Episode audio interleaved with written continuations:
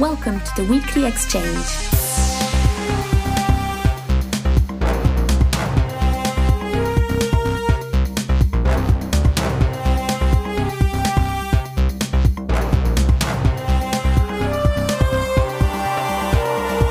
This week in 4X and Strategy Game News, we have updates on Endless Space 2, Age of Wonders Planetfall, Star Sector, and much, much more.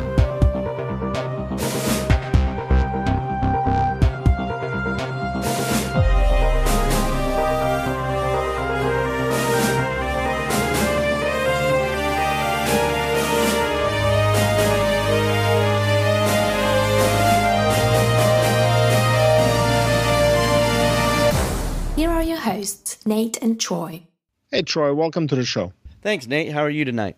I'm doing good. I'm doing good. Yourself? Uh, recovering. Um, I'm still a little bit congested from my cold, so uh, I'll apologize to the audience for my uh, nasally sounding voice. More nasally than usual. I know that I have a nasally voice, but yeah, I'm still a little bit hoarse and congested from uh, my cold. But the antibiotics have kicked in. I'm doing all right. I feel better. I don't hurt anymore.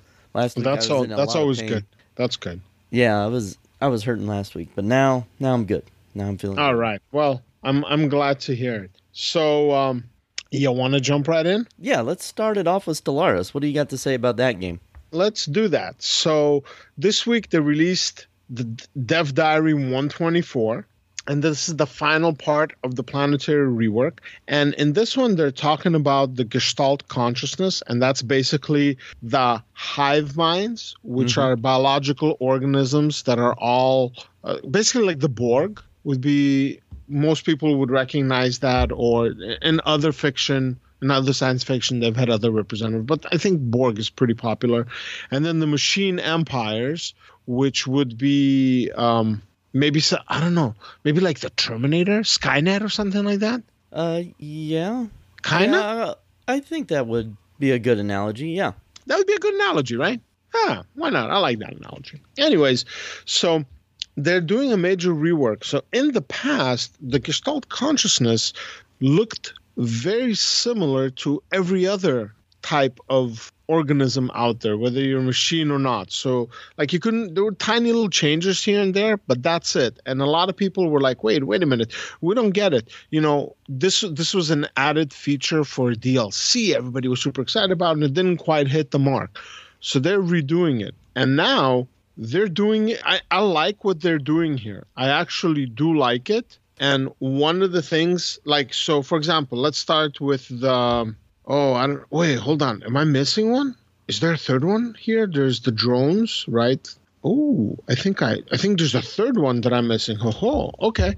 Well, anyways, so you have um, they're going to change the structures they're going to have different structures different jobs that so for example uh, population happiness doesn't exist you don't have to worry about the population being happy or not crime doesn't exist so in a gestalt yeah there is research gestalt, gestalt consciousness hive minds and machines so in a gestalt consciousness um, you have drones and you have different types of drones. So you have menial drones and you have complex drones. And then you have maintenance drones and agri drones. And like for example, the menial drones would be the ones that do the like the like mining and maintenance and you know collecting things. Whereas the complex drones in this regard are doing uh, research and science and producing finished goods and like amenities and things like that. And like I said, remember how I said about happiness and crime? Well, that's being replaced by stability and it's being replaced. So, like, sometimes you'll have drones that are developing um, their own. Like it's it's like they're developing their own subroutines and they're moving away from their programming. And I can give you a very good example of that. Do you know the game called Detroit Become Human? Yes, I'm familiar with it. Okay, so that's kind of the premise in that game is that you have humans and then you have these droids, androids that we're making that serve various purposes, and through their experiences, they start glitching out and they start developing personalities. And that's kind of that's my impression from what I'm reading here. So that's kind of cool. That's pretty cool. That's one way to make it different. And then, for example, with um, the hive minds, one of the things that they're so the thing that they're really changing, for example, here is how the cities work. So now hive minds they're really focusing on like on city growth and like population growth and having maximum amount of organisms in a minimal space. So um like an example of this sort of would be in Warhammer K, how you have hive worlds where you have maximum amount of people living on top of each other and the city grows on top and these giant massive cities like like oh what are they called? From um agri- acrologies? Acrologies, yeah. Ar- argol- arcologies arcologies. That was i think the first time i ever saw that was that wasn't in a book was in simcity 2000 is where they first introduced it where they had like 50000 people in a in a like a four by four block. And i was like whoa that's crazy. That's kind of what they're doing here. So they are so that's another major change you know they're really trying to make it unique. And finally with the machine empires there's similarities with the hive minds but there's also like the functions calculators coordinators fabricators replicators and they have like different level jobs and it's it's like it's it's crazy. It is really really fantastic that they're changing it up i think because one of the complaints was and this is not something that was as a result of version 2.0 or 2.1 this was from the beginning is that oh it doesn't really matter what you choose. They all kind of play the same at some point. And now by changing up the mechanics at least these guys are going to be different. So we'll see. Then another thing they're doing is they're reworking habitats. So habitats i believe were introduced with 2.0 and basically you could build like not a ring world but you, it's almost like building a deep space 9 or a babylon 5 in space where you're orbiting a particular resource and you have your, the structure the ship the space station is um, like a size 12 planet and you have a couple of unique structures on it but otherwise that's it. They changed it so now it's actually going to be a smaller it's going to be like you still have it and you can still use it for population you can use it for various things but now it's no longer size 12 planet now it's going to be a size 6 planet but i believe there's one caveat here which is if you're a master builder if you have the master builder skill or trait then it becomes a size 8 planet and now it ha- now it has so what did it do? So Okay, so now they have unique districts, and instead of having like a building and farming, now they'll have habitation district, research district, trade district, leisure district, reactor district.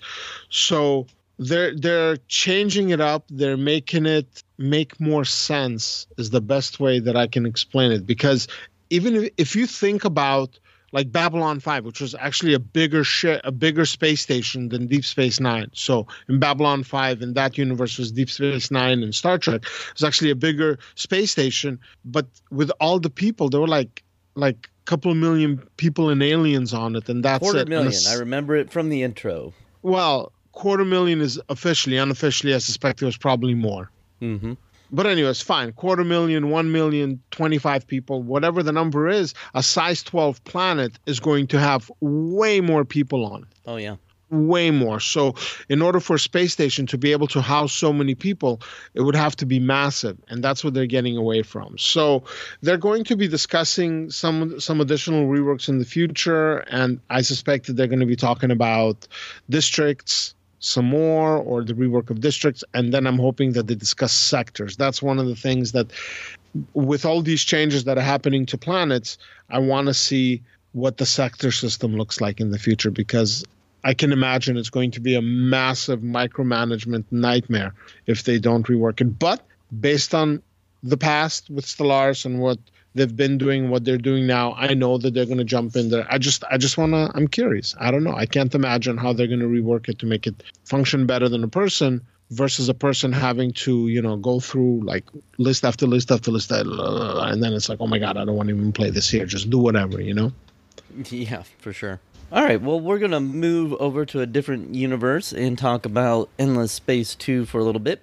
We got an update on the Umbral Choir expansion that's coming out, and it's really interesting, Nick. In this dev diary, mm-hmm. Amplitude used the word expansion over and over. In the past, they've been very disciplined about using only DLC. So I, I'm really interested in the fact that they've changed their terminology here. And you remember back when you and I did a podcast? I think it was a double X, Mhm. or no, was it was it an article? We might have done an article, you and I, before we started recording double X's about the difference between DLCs and expansions. Brian. And one of the things we kind of talked about in that, I think that was one of our first double X's actually. yeah, we'd have to go back and see if it was a podcast or an article. Anyhow, While you do this, I will search real quick. sounds good. Uh, we kind of came to the conclusion that you know DLC is any new content.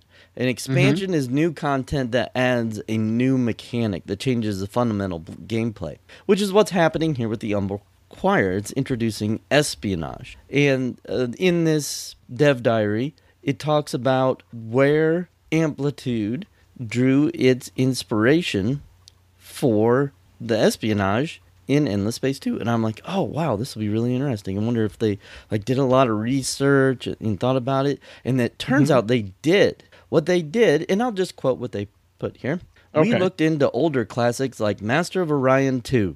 And it was at that point I believe I had an aneurysm. Um, I'm like, guys, I mean, this is just like days, right, Nate? After Josh and I just rip companies for not being able to get past Master of Orion. 2. Oh, You- oh, you, oh, can go back on. and listen to um, our strategic expanse that, that was posted a couple days ago. right. And, you know, we go on and on and on about how companies are stuck on Master of Orion 2 and they need to get away from that. And I always held Amplitude up as one of the more in, innovative and cutting edge companies. But here they go. Back to Master of Orion 2.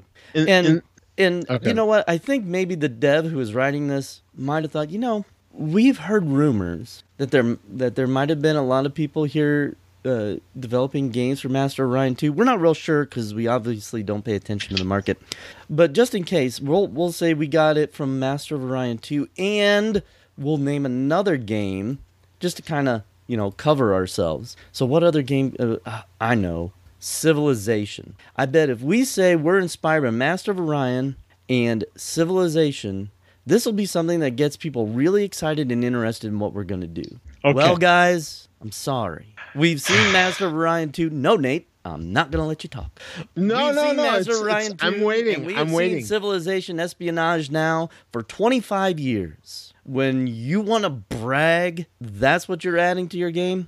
I'm sorry. You must have mistaken me for someone who cares. Nobody is interested in yet another retread of Master Orion 2 and Civilization espionage. Uh, it, it might as well not even be in there. So I think I think from from the dev diary that they wrote, there's one word or sentence missing. I have seen things as a VIP that I cannot discuss for obvious reasons. But what I can tell you is that th- they should have put a not somewhere in there. That's all I can say. Uh, uh, uh, strategically placed not completely and utterly changes the meaning of that sentence. And you would be like, yes, amplitude. I love you. You you're finally doing what I want you to do. That's all I can say for now. Of course, I could be wrong and things can change, but based on stuff, I can tell you that not should be in there somewhere. All right. Well, it remains to be seen. This is what they That said. that's- this is their right. propaganda for getting people excited, and they wrote the very thing that'll get people unexcited. So we'll just cover what's left here. Uh, obviously, the Umbral Choir, which is the new faction being added, will uh, specialize in espionage. Also, the Umbral Choir will be a tall empire. Now, I I kind of got the impression that the Hissho were more of a tall empire. Also, um, I don't think that Endless Space 2's mechanical troubles are when you play tall. It's when you play wide that the problems really start to show up in the game. Well, with the with the introduction of the new ship class, and for example, something like the Obliterator taking out systems and the Core Crackers taking out planets, it makes it harder to play wide because you have to defend a lot of stuff and you have to find good choke points. But if you're playing tall, you can focus your defenses and protect those key systems. You see what I'm saying? Oh yeah, I totally get that, and that's the way the game has been since launch. I think it's just heading more and more in that direction. So Well- Endless Space Two will be pretty much a tall empire only game. No, no, no looks not like. necessarily. Yeah, you can well- you can pl- we'll have to see. We'll have to see. You, you really can't play wide. You really can't. I don't know if you have the vaulters, you can. You can really play wide because you can just you don't need a lot of fleets. You can just teleport your fleet, bam, bam, bam, from citizens wherever you need them. You just have to yeah, the hold Vultures, your the system Vultures can go wide. You're right. You're right about that. really wide. The cra- the um, cravers, the necrophages can wait. No, cravers. No, I was right. The cravers can go wide. They have to go wide. Yeah, because well, they kind of Blow up their system. They're like a donut because, like, I mean, they use up a system and then it's no good anymore. Yeah. So the, to them, it's like, yeah, go ahead and blow up my system. What do I care? I'll go take another system. Really don't blow it up. It's probably more of a liability toward the end game. Yeah. So All you know, right. Well, anyway, there you go. Mhm. That's what's coming from Endless Space 2. We'll see if they can correct this Master of Orion 2 Civ thing in future updates. Uh-huh. Be very keen to hear what they have to say. And maybe they'll say, uh, yeah, you know, we meant we did not look at older classics like Master Orion 2 and Civilization, which would be really boring. Mhm. All right, uh, let's land real quick on Driftland and talk about them. They went to PAX West, which is kind of a big deal, I think. So Mhm. uh, they had a, a booth there at PAX West. People were playing the game there. They had some really cool cosplayers come by their booth, and I imagine they were super excited to be at that convention and see people playing their game. Absolutely. And I think they were also at um, Gamescom, I think, if I remember correctly. Not because EGX is happening around the same time as uh, it's like happening at the time of recording, I think. So I don't know. There's like a whole lot of cons all over the Western Hemisphere, like happening within short proximity to one another. So I can imagine anybody that's trying, like any developer, big or small, trying to show their their products there is going to have a hard time keeping up with everything. So, but yeah, it's cool. Those pictures look like wa- looking at those pictures. I'm like, I want to play Driftland. That looks like fun. Okay, so let's talk about Star Sector. Now we've been we've oh no no hold on wait wait one one game before that a little game a tiny bit excited for it Age of Wonders Planetfall just a little bit excited for it and by that I mean a whole lot excited for it. So this past Friday, so okay, so last week they did not have a dev diary or dev journal or dev anything, and they said, look, we're gonna show you the game at play on Friday. We're gonna have an exclusive stream. Come check it out. Interestingly enough, I think it started on Thursday. It's a publisher's weekend on Steam for Paradox titles. So all of Paradox titles are being discounted. By the time you hear this, the sales will be over. But just looking on my friends list on Steam, quite a few people are buy- jumping in and buying stuff. I bought something, so you know others did too. But anyways, so they had a f- they showed off. Uh, Age of Wonders Planetfall. Lennart Sas was on, and they were basically playing a scenario. They showed. It, I'm not sure how long the original stream was, but the clipped down version, I think it's like 26, 28 minutes long on YouTube. We'll have a link in the notes for it. And um, yeah, it looks like Star Union versus the crazy insects race. They show a city, they show how the districts work, or the sectors, or whatever, you know, whatever it's called, which just at a quick glance looks a lot like an upgraded version of what they did with Age of Wonders 3. And maybe two or three people groan like ah but the reality is is yeah that was a good system and they're further evolving it they're improving it. I'm really excited to see how the game ends up functioning as a finished product. I, I want to key i, I want to play it now like two days ago. I I wanted to already be playing it. Anyways so then the real juicy part here besides the fact that they showed you character creation one of like hero creation one of the things is that in age of wonders 3 you had schools of magic. So depending on your type of character you had they they either had an affinity or weakness or immunity and they don't have that anymore in planetfall. But what they have in planetfall is they have like the secret techs and i think that they're replacing like the magic affinity that exists in Age of Wonder 3, which would make sense. So they created a cool looking hero. They went a little bit through the, you know, like the cosmetic stuff, you know, weapon weapon loadouts, things like that. Then he had his command squad, like with the different units in his squad in his stack, and there was an engagement with with the bugs, you know. Everybody hates the bugs, right?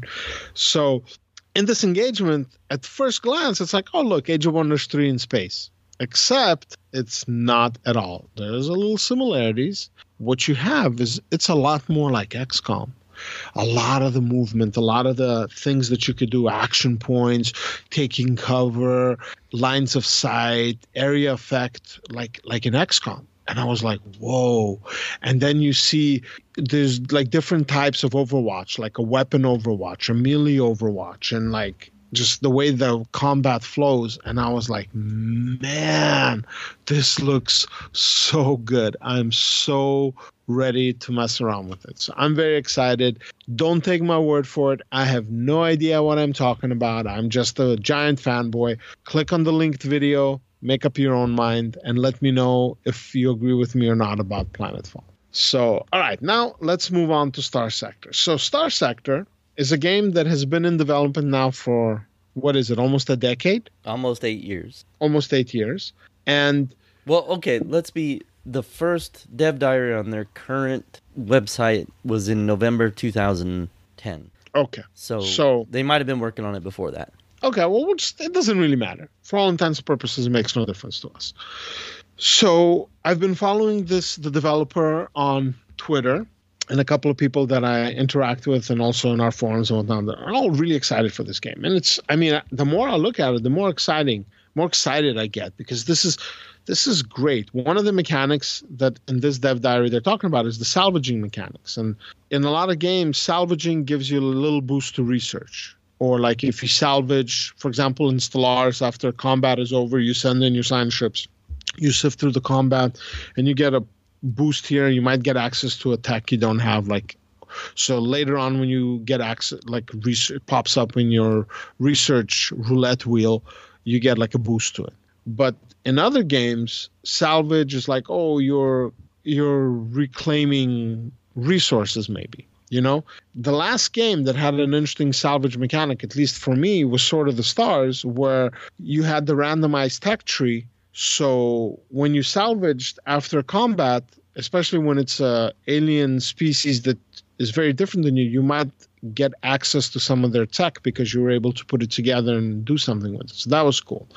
Here it's it's different. Here you're actually salvaging for tech you're salvaging maybe for equipment, you're salvaging for resources, but the mechanic was kind of similar to Stellaris, where depending on your salvage team and their experience level and the equipment they bring, there was a difficulty rating to the salvage. And like if if the difficulty was too high and you couldn't salvage it, then it's either you leave it and somebody else comes in and takes it, or you blow it up and then try to pick up what's what's left over. So that's kind of what was there it was not bad. It was interesting, but it was too micro, I think. So now they have a slightly different system. They streamlined it a bit. And in the process, they removed the final factor, the final option where just blow up into debris. And now, when you're salvaging, you depending on what equipment you bring, there's a percentage of the salvage that you can recover. There's um, it's like there's items that you can find for example. So if your rating is higher you might be able to to get those specific items. You know what i mean? Yeah totally. So so it's a slightly different system. It's i like it. I mean it'll be interesting to see how it plays. Like let's say if you're trying to salvage something and somebody's moving in on you what do you do you know? So it'll be interesting to keep following. But the thing is is that with like in a recent dev diary that we covered they had like where the ship faces and how shields work. And like yeah we've had other games that did it but here it played such a crucial role. Like i haven't seen that level of detail for the importance of which way your ship your your ship is facing. And like maybe since um Battlefleet Gothic Armada because it was really important because your sh- your shields would regenerate or your depleted your uh, ablative armor would slowly get chipped away. So you know they're they're making these kind of changes, and it's very curious. Now another game that might have mechanic that does have mechanics like this is Star Control Origins.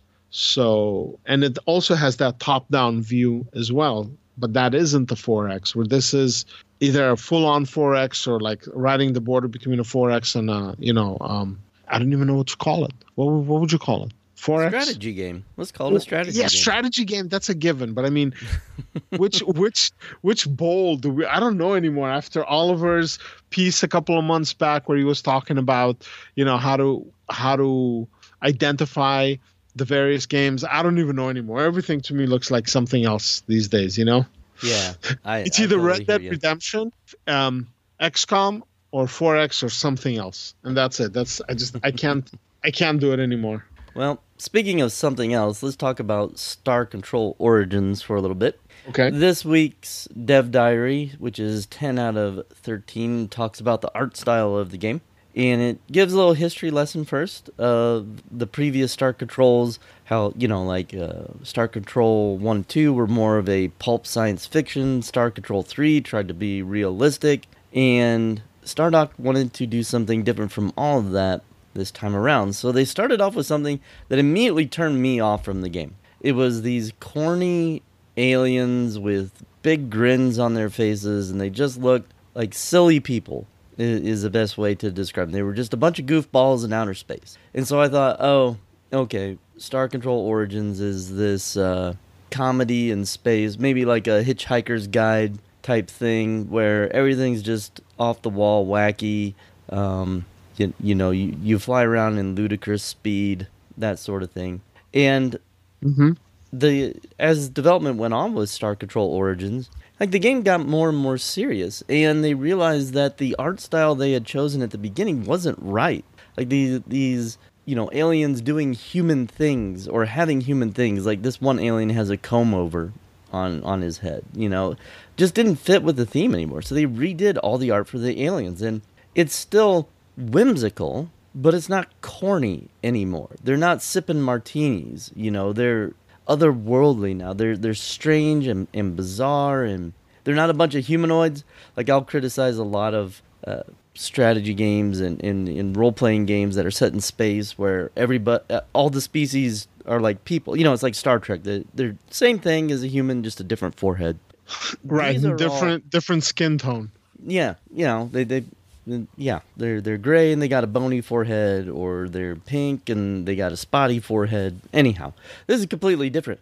And now the game is the the the creatures, the aliens you'll meet are much more they're almost unsettling in some ways because they're bizarre and completely not humanoid shape and you're like how would I even relate to this thing that looks like a cross between an octopus, a coral, and a tree. Like, how do I relate to these strange aliens? And I like that a lot. The art has improved immensely since the beginning, and I really appreciate that they dumped the corny goofball art because that's a super turn for me and chose something still whimsical but also at the same time um otherworldly and i really enjoy that. It's it's like it, the next level of Stars in Shadow. Like you you know the the aliens in Stars in Shadow are cartoonish but they're not um like well like like some people will call it like the CalArts style where it's it's just very childish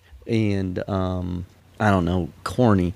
This it Star Control Origins the all the new artwork for the new species is great I, I love what they're doing with the, the settings of the different planets and how they look, and they, they've done a, they've done a good job here on the art.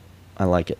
I agree. Um, the game is maturing. I think that's what it is. There's still Good point. there's still elements that are like tongue in cheek and a little silly, but not dumb. Yes, yeah, it, it's That's- gonna have humor, but it's not it's not slapstick. Uh, like the Three Stooges type comedy anymore. Yes. Everything's over exaggerated. It's they, they've gone in much better direction. So I, I'm glad for them. Hope that pays off. Yes, Oh. that's that's a good that's a good way of saying it. You know, not Three Stooges exactly, and not Buster Right. Keaton either or Charlie Chaplin. Yes. So another game that's really kind of odd is Battle Brothers, and it got an update this past week. And uh, the update can essentially be divided into two parts. The first one is loot drops, and it seems like people weren't the happiest with the way loot drops worked in the game. They were just kind of dull and repetitive.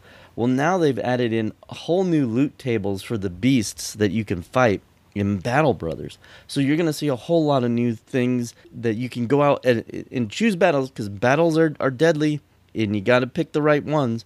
But now you'll see a whole lot of new loot drops. And okay, so what? Well, these new loot drops can be used in the way that you make armor and they can add individual customizations, which has become a really popular thing in a lot of games. You know, MOBAs particularly, where you can get custom doodads on your characters, Mm-hmm. or you know, I play World of like custom skins and stuff like that. Exactly. In World of Tanks Outfits. Blitz, uh, you can get like a, a searchlight put on your tank for I think like thirty dollars. You can add a thing that does absolutely nothing for your tank.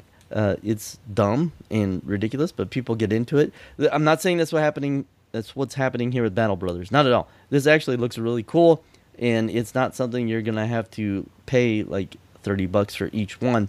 It's all being added as a as a part of this new update that they got coming, and it looks really good. It adds a lot of aesthetics to the game, which I always thought was kind of drab. I always thought the game was just it was very dark and dingy. Well, with this new stuff, yeah, Mhm. it's gonna look cool. Well, it it is a dire time, and it is you know mercenary companies fighting wars and doing things for others. It's you know it's it's it's. I think the color fit the theme. You know. Yeah, I'm I'm glad you brought up mercenaries because can you tell us about Phoenix Point now? Sure. So, Phoenix, nice one. So, Phoenix Point has had an update. Now, in the last update, they were showing us art from the game. They were telling us more about it. But in this one, it's just just like we've hired some more people. Here are their jobs. Here's what they're doing. Here's like what their expertise is. So they're just continuing to introduce the new staff to the community and you know it's it's nothing big it's not a big announcement but it's cool because not a lot of studios will do that not a lot of studios will go out of their way to let the fan base to let the consumers know that hey this is the person that did this. You you might see their name for a split second if you look through the credits you know or if they make an appearance somewhere you'll hear of like oh okay great you know? But for the most part you you don't really know the people that are behind the games that you're playing. And here you know you have phoenix point you have you have you know this potentially an amazing amazing game that it's another game that i'm very hyped for by the way. And you're getting to know the people and it's cool because if you see them here maybe you contact them elsewhere and talk to them and you know pick their brains a little bit who knows but i, I like it i like to know who's behind these i guess i don't know adventures that i'm partaking in i don't know well how do you explain gaming to somebody that doesn't game Well, thankfully we don't have to do that since this is Right, a gaming right. podcast. Right. But I mean, you know what I'm saying, right? Yeah. Like when you tell somebody, oh, I'm playing a video game, they're like, playing a video game? What's wrong with you? How old are you? Five? And it's like, ugh. How do you explain to them this? And then, like, oh, well, I get to meet the people behind it. They're like, what? Who cares about that stuff, right? So, all right. This week, we're going to go ahead and talk about a new game in obviously in our what is section and we're going to talk about a game called universe sim now this is a game that i have been following oh i don't know probably for a year a year and a half. And it's finally in early access where you can play it. And this is a cross between populous black and white maybe Godus probably spore. So it's like a god game you know. You don't have direct influence like you're not able to manipulate directly but you can indirectly have an impact on these little people and it is it's really neat. It's really cool. I've i've been looking to see like what people are thinking about it. And i'm not seeing a lot of negativity you know? There there's always somebody out there that's you know oh this and that. But again this is early access you know? If you're not ready to do early access hold off and wait. Personally i think that this has potential. This is not going to be abandoned this team they've been very very active on twitter and you can engage with them all the time they're active on their forums so if this sounds like something that you're interested in a different type of a God game, if you're missing the God games of old, you might want to check out Universe Sim. Are you at all interested? Uh, I'm gonna have to decline. Oh, okay. Well, fair enough. Fair enough. Okay. So, do you remember a couple of weeks ago I had mentioned that some some people had complained to me that we are going on too much about Steam this and Steam that? I would really just wish they'd keep themselves out of the news. You know, we wouldn't talk about them if they weren't constantly messing with things. Right. Well, I can honestly say that they have an update to some of the stuff that they've been working on that they posted on September 5th, which is a couple of days prior to recording. And this is probably a good thing. I yeah, think. I thought so. I, I thought so when I read about it. You go ahead and explain it though. Sure. So they're discussing. So one of the things that, okay, so the one thing that I really want Steam to do is get back to curating games. They haven't done that. They're still kind of maybe they're working on it, maybe they will. I suspect they're not going to have any choice. They're going to have to go in and start cleaning up the marketplace because it's a mess. And I just I, I I have a feeling that they're starting to watch what's happening on the Nintendo marketplace for the Switch, and they're like, whoa. How come you know these indie games are doing so well over there why aren't they doing so well over here? And that has a lot to do with visibility with discoverability. And that's one of the things that they're addressing in this update is how we are able to find games so one of the ways they use it is they create tags or users. Actually, we can create these tags and we can tag games within. If somebody that looks at a game likes our tag, they can tag another game and like it, it's almost like a viral thing. Where again, it's community sourced. Valve should be doing this, not us, but you know the curated page. Anyways, so they're reworking how the tags work. They're changing how games appear in our recommended list. Now, I've personally had I've ranted about this in the past where I've had issues where I'm specifically marking something that has first person shooter, FPS. I never want to see it. I don't care. Never show me anything that's tagged with that. If they tag the Civ game as a first person shooter, then I wouldn't even see a Civ game. You know, I don't even want to see it. That that's how much I don't want to see it. So they're making it the case where things that you don't want to see will not be as easily to find unless you're specifically looking for them. So if you know, oh, I'm looking for this game, you punch it in and search on, you know, on the marketplace in the Steam store, you'll find it. So that's one of the things they're doing. Now, um, another thing is they've had a re- an issue with adult games of late, and one week all of these adult games are gone. When I say adult games, I'm not talking about like full full hardcore porn, but they're like visual novels that are adult natured for mature audiences. Look, a lot of people on Steam are not four year olds. You don't have a you shouldn't have a four year old on Steam because the, the toxicity of the community is pretty bad. you know, you don't want yeah, five, six. Right. I wouldn't want my kids entering forums, Explorminate forums. Yeah, we're, we're yeah. pretty good. You know, yeah, from time to time we have a bit fine. of a. We have we have some language used that I don't want my kids using, but we don't oh, attack oh, one bad. another. Look, you know, each parent set the parameters for what they want their kids exposed to. Now, I'm not walking around with my hands on their ears, you know, like you can't listen. It's just, you know, I don't profane. And this is very hard for me. I'm a very profane person. it is very hard for me to keep my tongue and I do it in multiple languages, not just in English. So you know, there's the, because it's funny when I start speaking another language, I, my kids are picking up other languages now. They start responding to me when I'm talking to my family members or my wife in another language. My kids are listening and they're answering in English. It's like, damn it, we can't even do that anymore, which is okay. You know, as there long as they're go, learning. Nate. Profaning on the podcast. what was that?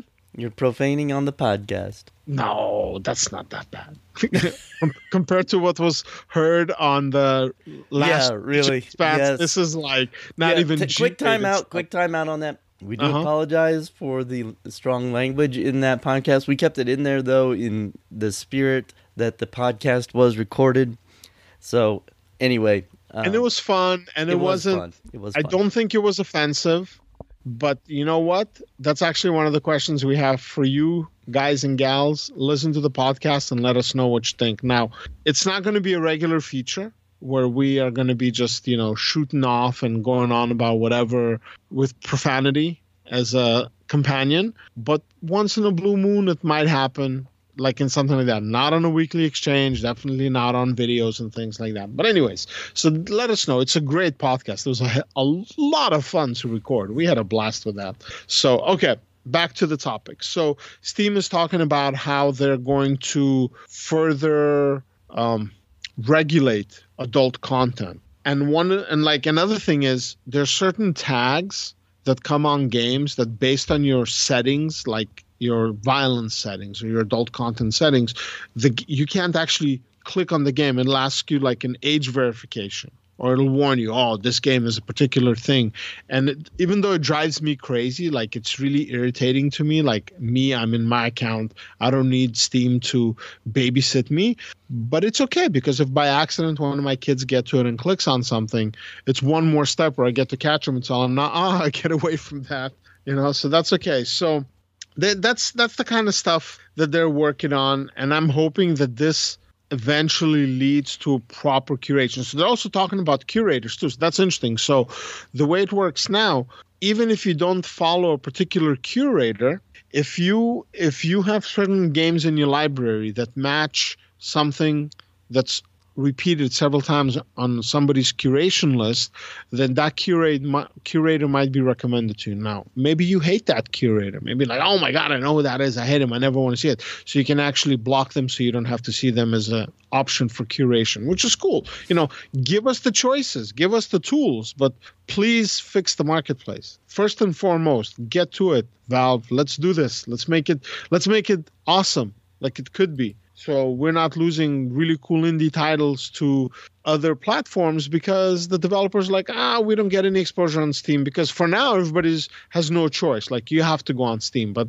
how long is it before they're like yeah I don't even want to develop. I'll just go develop for the you know for the Switch. Because look at how how well some of these games are selling on the Switch versus on Steam right? Right all right so let let's uh let's move on to something else we've talked about this topic before and the European Union Parliament is once again taking up a couple of articles that can change the way that the internet works, at least in Europe, and it could have far ranging effects. The first one, for whatever bill this is, is Article 11. And it, some people call it a link tax, and that's not really fair because a tax implies that the money would go to the government. Instead, what people would have to do is they would have to pay a licensing fee to news organizations or, or sites that they link to if the link includes copyrighted material from the site. So you could paste a hyperlink and be fine.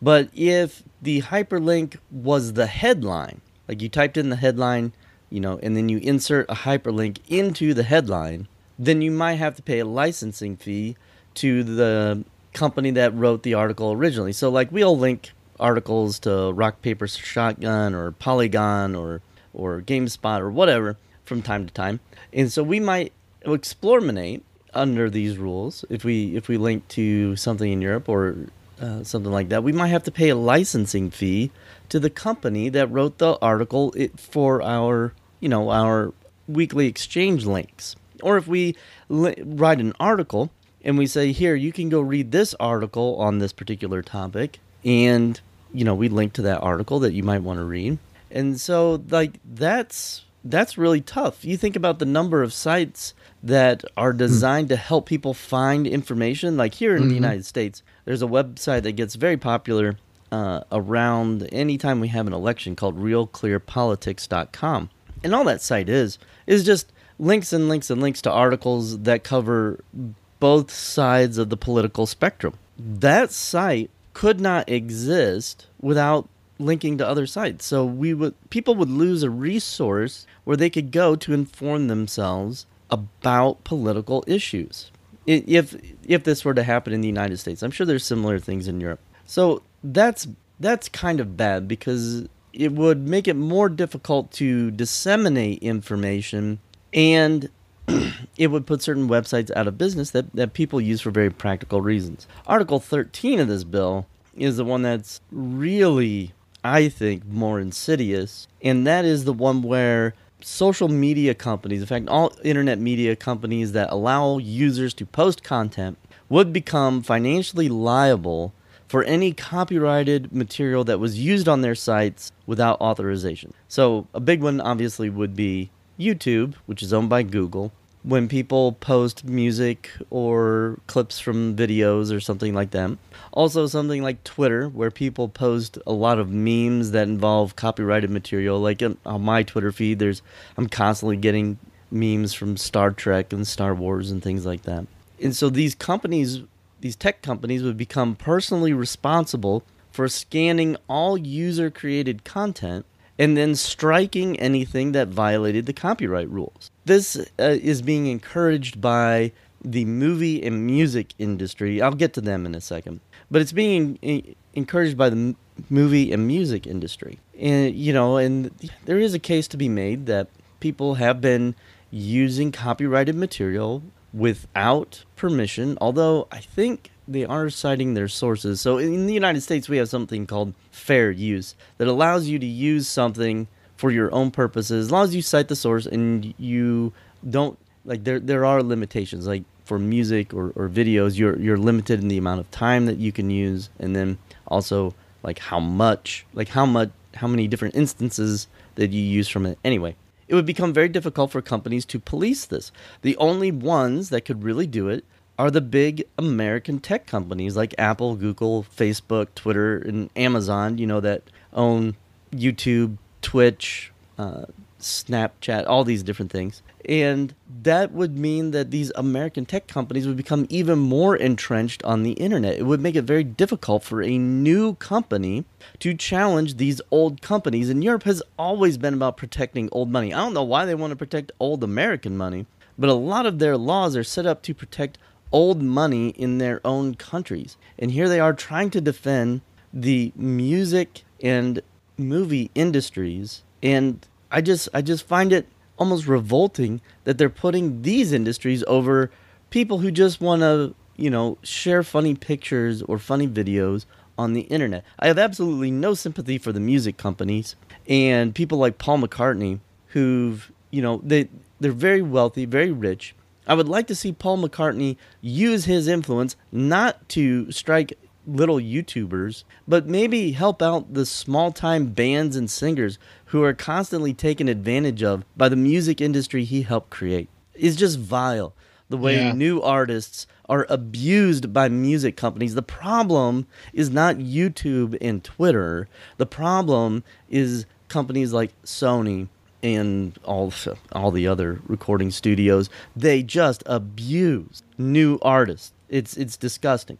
Now the movie companies, uh, I can kind of understand because movies have gotten so bad now that they they would want to stop people from talking about their movies on the internet because maybe if people don't talk about how bad movies have gotten, people will be dumb enough to go to the theaters and, and watch them. So I, I can kind of see the movie industry's uh, angle on this. But I'm telling you, Nate, this one makes me mad. It, it kind of ties into something else. Um, with the new NAFTA negotiations going on, and NAFTA stands for North American Free Trade Agreement uh, between, well, among the United States, Canada, and Mexico.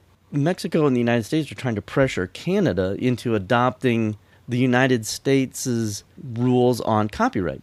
Currently, Canada has a 50 year length on copyright after the author's death. Now, there's exceptions because there's always exceptions to every rule, but for the most part, it's 50 years. Of course, of course. In the United States, um, and in the United States, and then what Mexico has agreed to, it's 70 years, or in some cases 95, or in other cases 120 if you're Disney. And this, in my opinion, is a problem. The culture in the United States has become stunted because there's nothing new entering the public domain that we all share as a singular culture. The, the culture is stuck in the 1930s because we can't get our hands on as just people, regular people, from anything after that. Nothing. Disney and all the movie studios and all the big publishing companies for books and magazines, things like that, have clamped down on everything after about the mid 1930s. And so our American culture is stuck there. It's hard to share something when you're not allowed to because of these draconian copyright rules. And regular people should be outraged about the way copyright rules work here in America and the way that they're being proposed over in Europe. But the our education system doesn't teach economics anymore. And so hardly anyone has any idea what their potential rights and claims to this intellectual property could be and should be. Everybody out there listening right now should have access to making t shirts with Mickey Mouse on it from the Steamboat Willie cartoon from way back in the day. That should be a part of our culture as, as much as um, the wheel on a car or what what is or, or like Charlie Chaplin is a part of our culture. You know, anybody can make a Charlie Chaplin uh, outfit. You know, from the Keystone Cops and that sort of thing. Uh, you know, Thomas Edison. Anybody can use Thomas Edison in a in a, a, fiction novel if they want. You know, you can use all those old brands and things. Um, Buffalo Bills, Wild West Show, all that stuff. But we're stuck. Our culture's stuck because of these copyright rules, which are meant to keep the powerful powerful and to keep those who are powerless, well, powerless. You know, history has trended towards freedom. And I don't, and I, and I say trends towards freedom in, instead of another expression that a lot of people use, like being on the right side of history. I, I kind of hate that expression because how do we really know that the timeline we're in is the right one?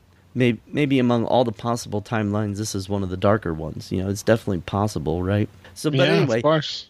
Of history, course. history has trended towards freedom, not towards restriction.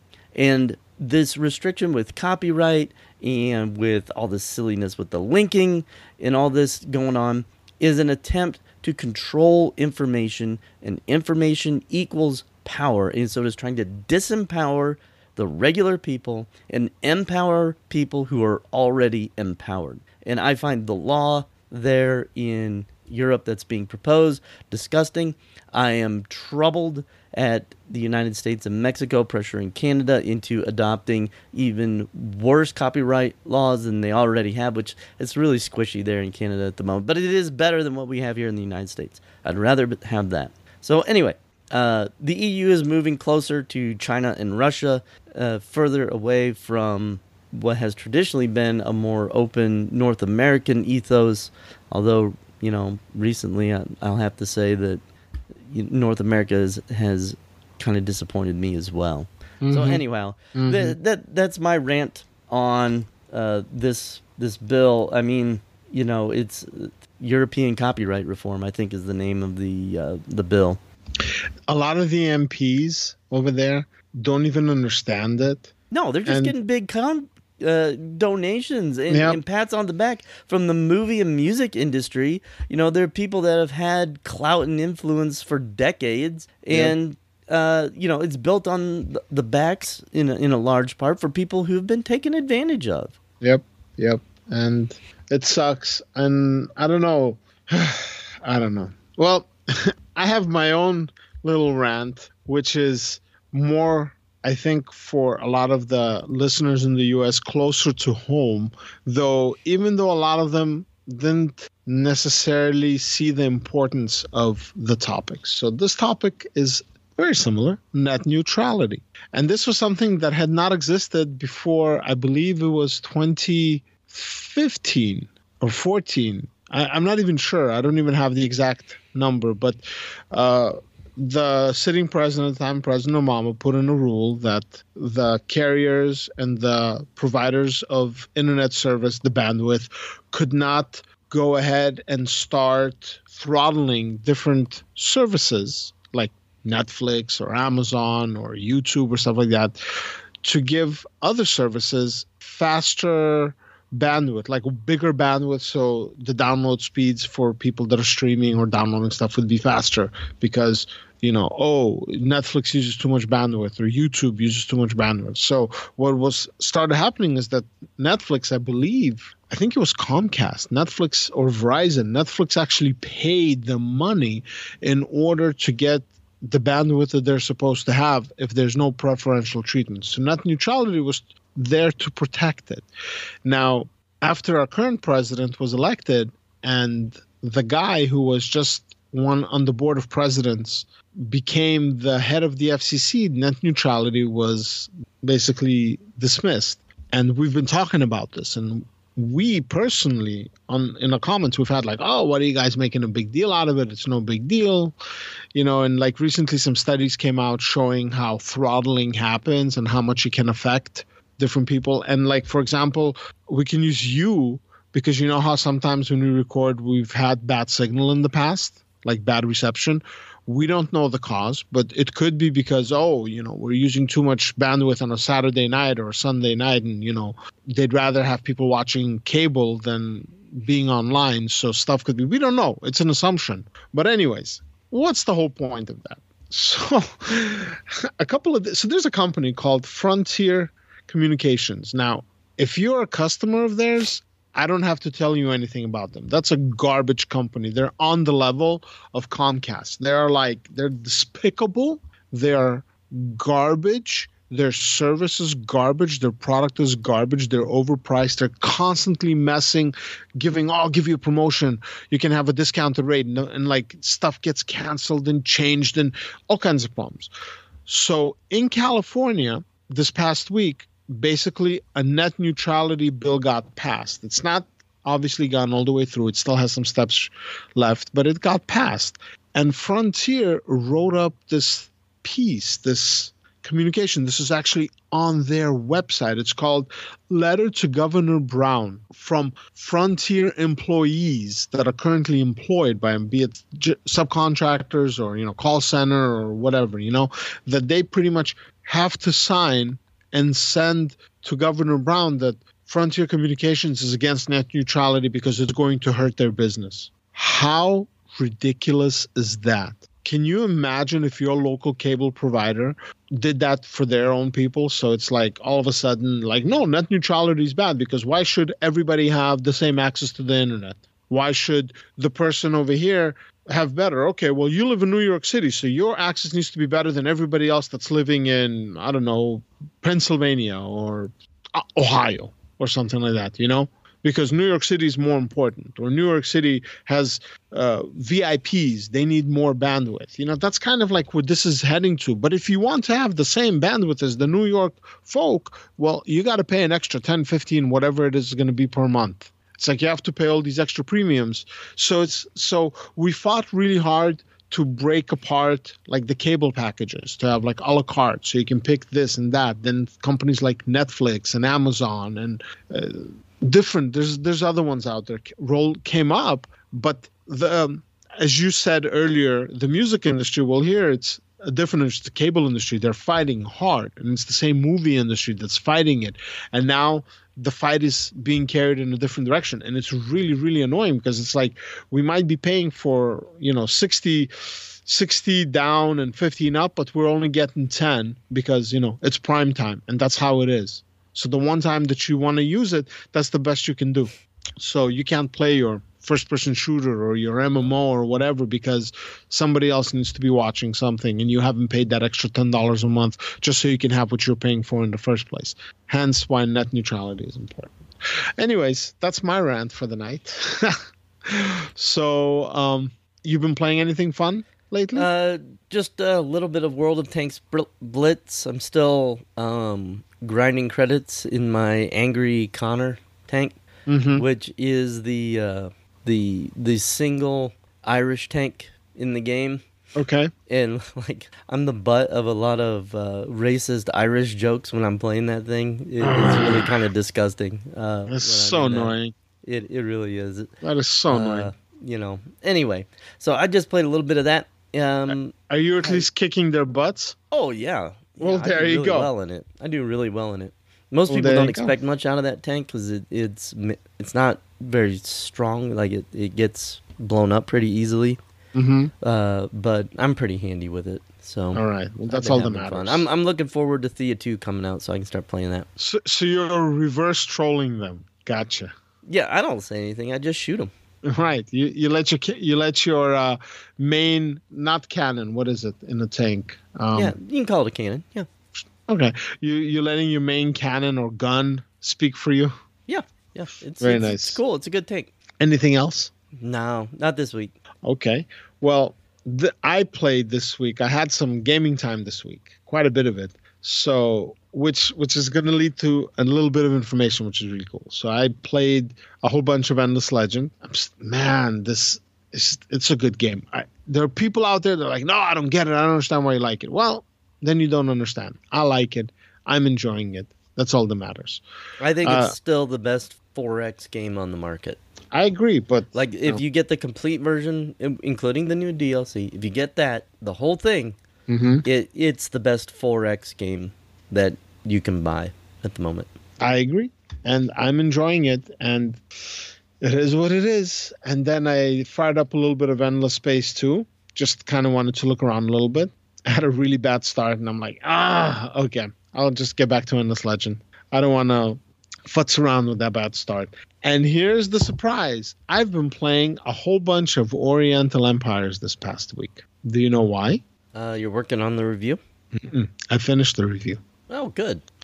it is fully fleshed out from what I had before. Several major sections were revised because the game has been updated since I played it last for any extensive period of time. And then I was like, ooh, this is, I'm enjoying this. I kept playing for fun, anyways. So, yeah. So the review is written.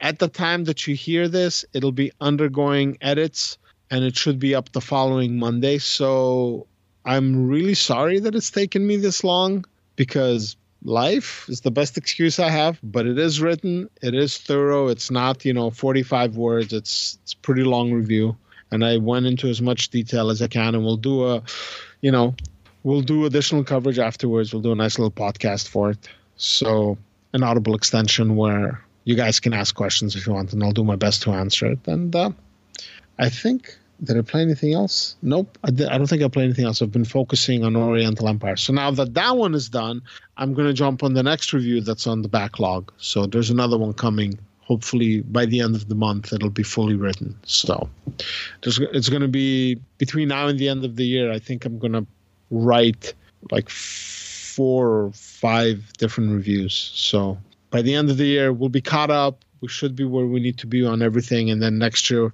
i'll make sure to stay on top of it so we don't fall behind. And i i apologize to the publishers and developers. I know we've let you guys down but you know what? Our work is good and you know you you know that we're thorough when we do it. So hang in there. It's coming. Good stuff is coming. And i think that's it. All right, very cool. Uh, anything you want to say before we close this one up? Uh, just our usual thank you to our patrons for supporting us you're all awesome and I have not forgotten that Troy needs a new chair. So Tr- Troy needs to do a little bit of research on his end and give me some some potential candidates for said chair, so we can figure out which one is the the you know the best one for the job and get it to him. This then he can breathe and he can relax during the podcast because otherwise he, he's like stuck in this pose. And I think you I think people think I'm kidding. I, they're like, "Oh, Nate, you're so funny." I'm not. I seriously like, like you're stuck in a position because God forbid if you if you breathe wrong, the chair starts making noise. You know? Yeah, I, So- I can lean back real quick. You want to hear me lean back? Yeah. Go ahead Here we go. So there, that's my How about chair. how about if you go side to side a little bit, side like to side? shift like shift your position a little bit. All right. Yeah, that's what I'm talking about. So yeah, that's my chair, guys. So yeah, so the patrons are helping um, support the replacement for your chair. So thank you very much for that. And then one of the other guys is going to need a new mic. I shall not name this person, but next time you hear this person, you'll be like, "Wow, I didn't realize you sounded like that." So we're going to be upgrading some equipment in the relative near future. And I think that's it. Thank you for listening and reading our stuff as usual. Yeah, yeah, it's been really great having you with us this week on the Weekly Exchange. We hope to do it again next week and have you there with us. This has been Troy and Nate for Explorminate. Take care, everyone. See ya.